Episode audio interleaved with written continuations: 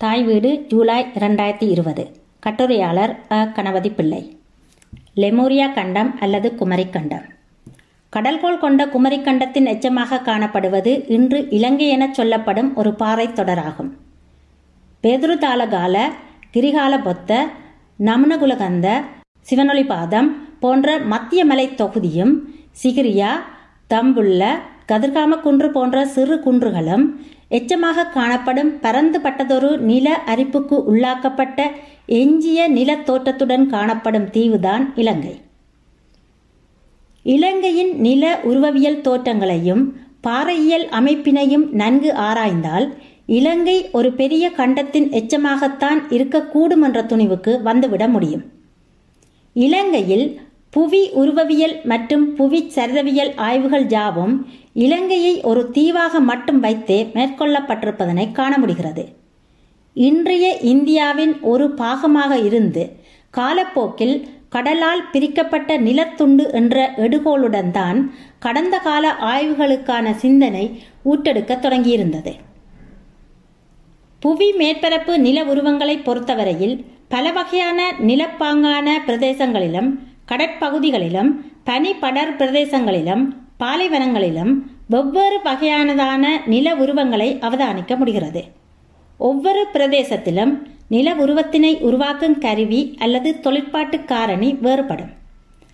பாலைவனத்தில் கருவியாக தொழிற்படும் காற்றினைப் போல் கடலில் அலைகளும் நீரோட்டங்களும் முக்கியத்துவம் பெறுவதனை காணலாம்.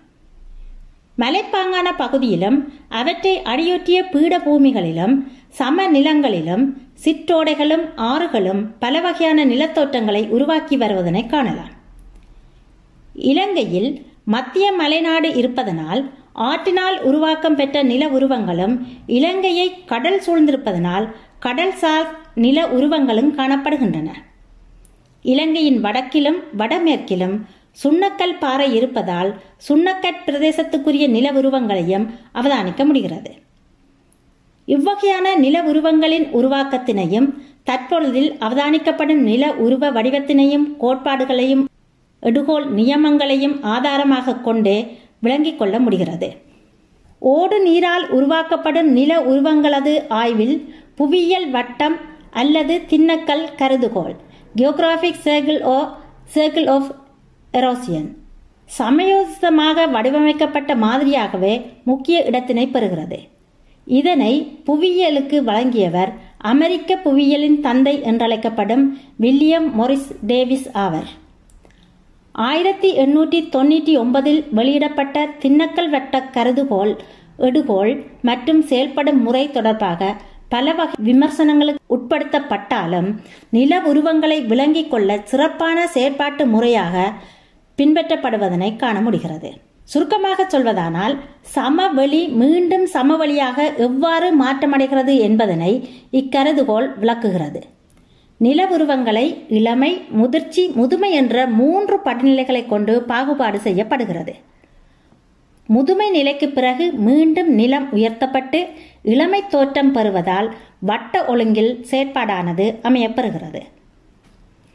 இலங்கையில் நிலம் உயர்த்தப்பட்டு மலைகள் உருவாகியதும் நீரினால் நில அரிப்பு செயற்பாடு தொடங்குகிறது.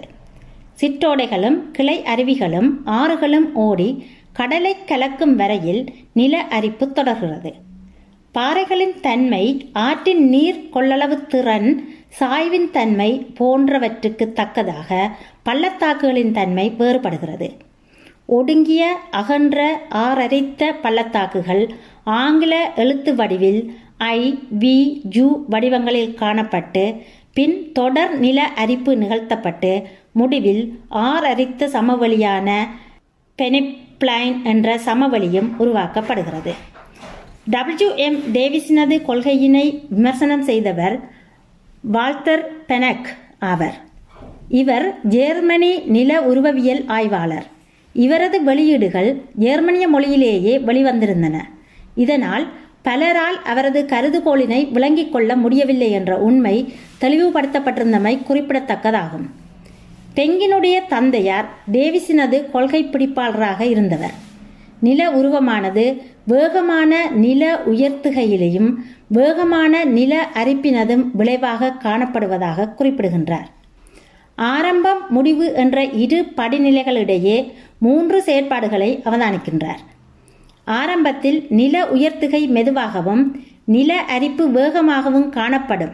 பின்னர் நில உயர்த்துகை வேகமாகவும் நில அரிப்பும் வேகமாகவும் நிகழும்.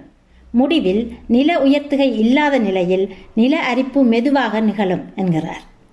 சமாந்தர பின்வாங்கல் அல்லது சாய்வு பிரதியீடு செய்யப்படுதல் மூலம் நில உருவங்களின் இடப்பெயர்வுக்கு செயற்பாடு இடம்பெறுகிறது என்கின்றார். பெங்கினுடைய கருதுகோளுடன் எல்சி கிங்கினது நிலத்தோட்டத்தின் அபிவிருத்தி என்ற கருதுகோள் ஒத்துப்போவதாக இருந்தது. டபிள்யூ எம் டேவிஸினது கருதுகோளில் காணப்பட்ட சில எடுகோளுடன் தொடர்பான விமர்சனங்களுக்கு விடையளிப்பதாகவும் அமைந்தது. கிங் பிரித்தானியாவில் பிறந்து நியூசிலாந்து ஆக்லண்ட் பல்கலைக்கழகத்தில் படித்தார். அங்கு டபிள்யூ எம் டேவிஸினது கருதுகோளில் மிகுந்த ஈடுபாடு கொண்ட சார்லஸ் கொட்டனின் மாணவனாக இருந்தார். ஆப்பிரிக்காவில் அடை வறண்ட பிரதேச நில உருவம் தொடர்பான ஆய்வினை செய்திருந்தார். நிலத்தோட்ட அபிவிருத்தியில் அதிக குளிர் அதிக வெப்பம் தவிர்ந்த எல்லா காலநிலை பிரதேசங்களிலும் நில உருவச் செயற்பாடு ஒரே விதமானதாகும் என்கின்றார். அதனை சமாந்தர பின்வாங்குதலாக பெங் போலவே இவரும் அறிமுகப்படுத்தியிருந்தார். இவரது கொள்கையானது நிலம் உயர்த்தப்படுதல் இளமை முதிர்ச்சி முதுமை என்ற நான்கு படிமுறை கொண்டது. ஆரம்பத்தில் காணப்பட்ட நிலம் சமாந்திரமாக பின்வாங்கி அதே வடிவத்தில் பாறை தின்னல் எச்சச்சமவெளி சமவெளி ஆக தோற்றமளிக்கின்றது. டேவிஸினது கொள்கைப்படி முடிவாக காணப்பட்ட ஆறரித்த சமவெளி சமவெளியில் தனித்த எச்சக்குன்றுகள் காணப்படும். அரிப்புக்குட்படாத வன் பாறைகள் எச்சக்குன்றுகளாக தோற்றமளிக்கும். இலங்கையின் மலைநாட்டின் வடக்கில் சிகிரியா தம்புள்ள உட்பட வவுனியா முல்லைத்தீவு வரையில் சிறியதும் பெரியதுமான எச்சக்குன்றுகள் காணப்படுகின்றன. இதே போலவே தெற்கில் கதிர்காம குன்றுகளும் கிழக்கில் குடுமிமலை என்ற தொபிகல போன்ற எச்சக்குன்றுகளும் காணப்படுகின்றன. இலங்கையின் மத்திய மலைநாட்டு நில உயர்த்துகைக்கு முன்னர் இலங்கை முழுவதும் ஆறரித்த சமவெளியாக காணப்பட்டிருக்க வேண்டும். அவ்வாறாயின் கதிர்காம எச்சக்குன்றுகளுக்கு தெற்காக இருந்த பெரியதொரு மலை அடுக்களில் இருந்து ஓடிவந்த பெரிய ஆறினால்தான் இத்தகைய நில அரிப்பு சாத்தியமாகியிருக்கும் என துணியலாம். அது குமரி கண்டத்தின் பன்மலை தொடர் என அழைக்கப்படும் மலைத்தொடராகவே இருந்திருக்க முடியும். இலங்கையின் மத்திய மலைநாட்டில் கண்டி பீடபூமி போன்ற முதுமை நில உருவங்களும் பல இளமை நில உருவங்களான ஒடுங்கிய பள்ளத்தாக்குகளும் கலந்து காணப்படுகின்றன. இத்தகைய செயற்பாட்டுக்கு பெங்கிங் போன்றோரது நிலம் உயர்த்துகையும் நில அரிப்பு செயற்பாடும் தொடர்ந்து நிகழ்வதாக சொல்லப்படுவது பொருத்தமாகவே படுகிறது. டேவிஸின் கருதுகோளின்படி நிலம் உயர்த்தப்பட்டது முதல் தின்னல் வட்டம் முடியும் வரையில் அமைப்பில் மாற்றம் நிகழாது என்ற எடுகோள் முக்கியமாக இருந்தது. இன்றைய இலங்கையில் மகாவலி கங்கை என்ற பெரிய ஆறு இருநூற்றி ஆறு மைல் நீளமுடையது. அதன் நீர்க்கொள்ளளவு பாரிய நில அரிப்புக்கு போதுமானதாகவில்லை. அத்துடன் ஆறு வறண்ட பிரதேசத்தினூடாக ஓடும் பொழுது நீர்க்கொள்ளளவு ஆவியாக்கத்தால் குறைவடையும் வாய்ப்பும் இருக்கிறது. நிலம் உயர்த்தப்பட்ட வேளையில் இலங்கை முழுவதும் மழைக்காலநிலை நிலவியிருக்க வேண்டும். அதற்கு இன்றைய இலங்கையின் இட அமைவு விடை தரக்கூடியதாக அமையவில்லை.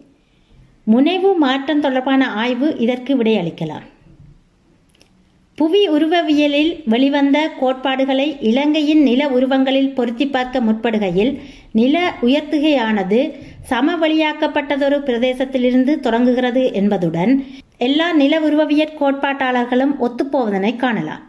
நில உயர்த்துகையானது எந்த காலப்பகுதியில் நிகழ்ந்திருக்கலாம் என்பதற்கு புவிச்சரிதவியல்கள் தான் விடையளிக்க முடியும். நில உயர்த்துகையானது எந்த காலப்பகுதியில் நிகழ்ந்திருக்கலாம் என்பதற்கு புவிச்சரிதவியல் ஆய்வுகள் தான் விடையளிக்க முடியும். நன்றி. தொடரும்.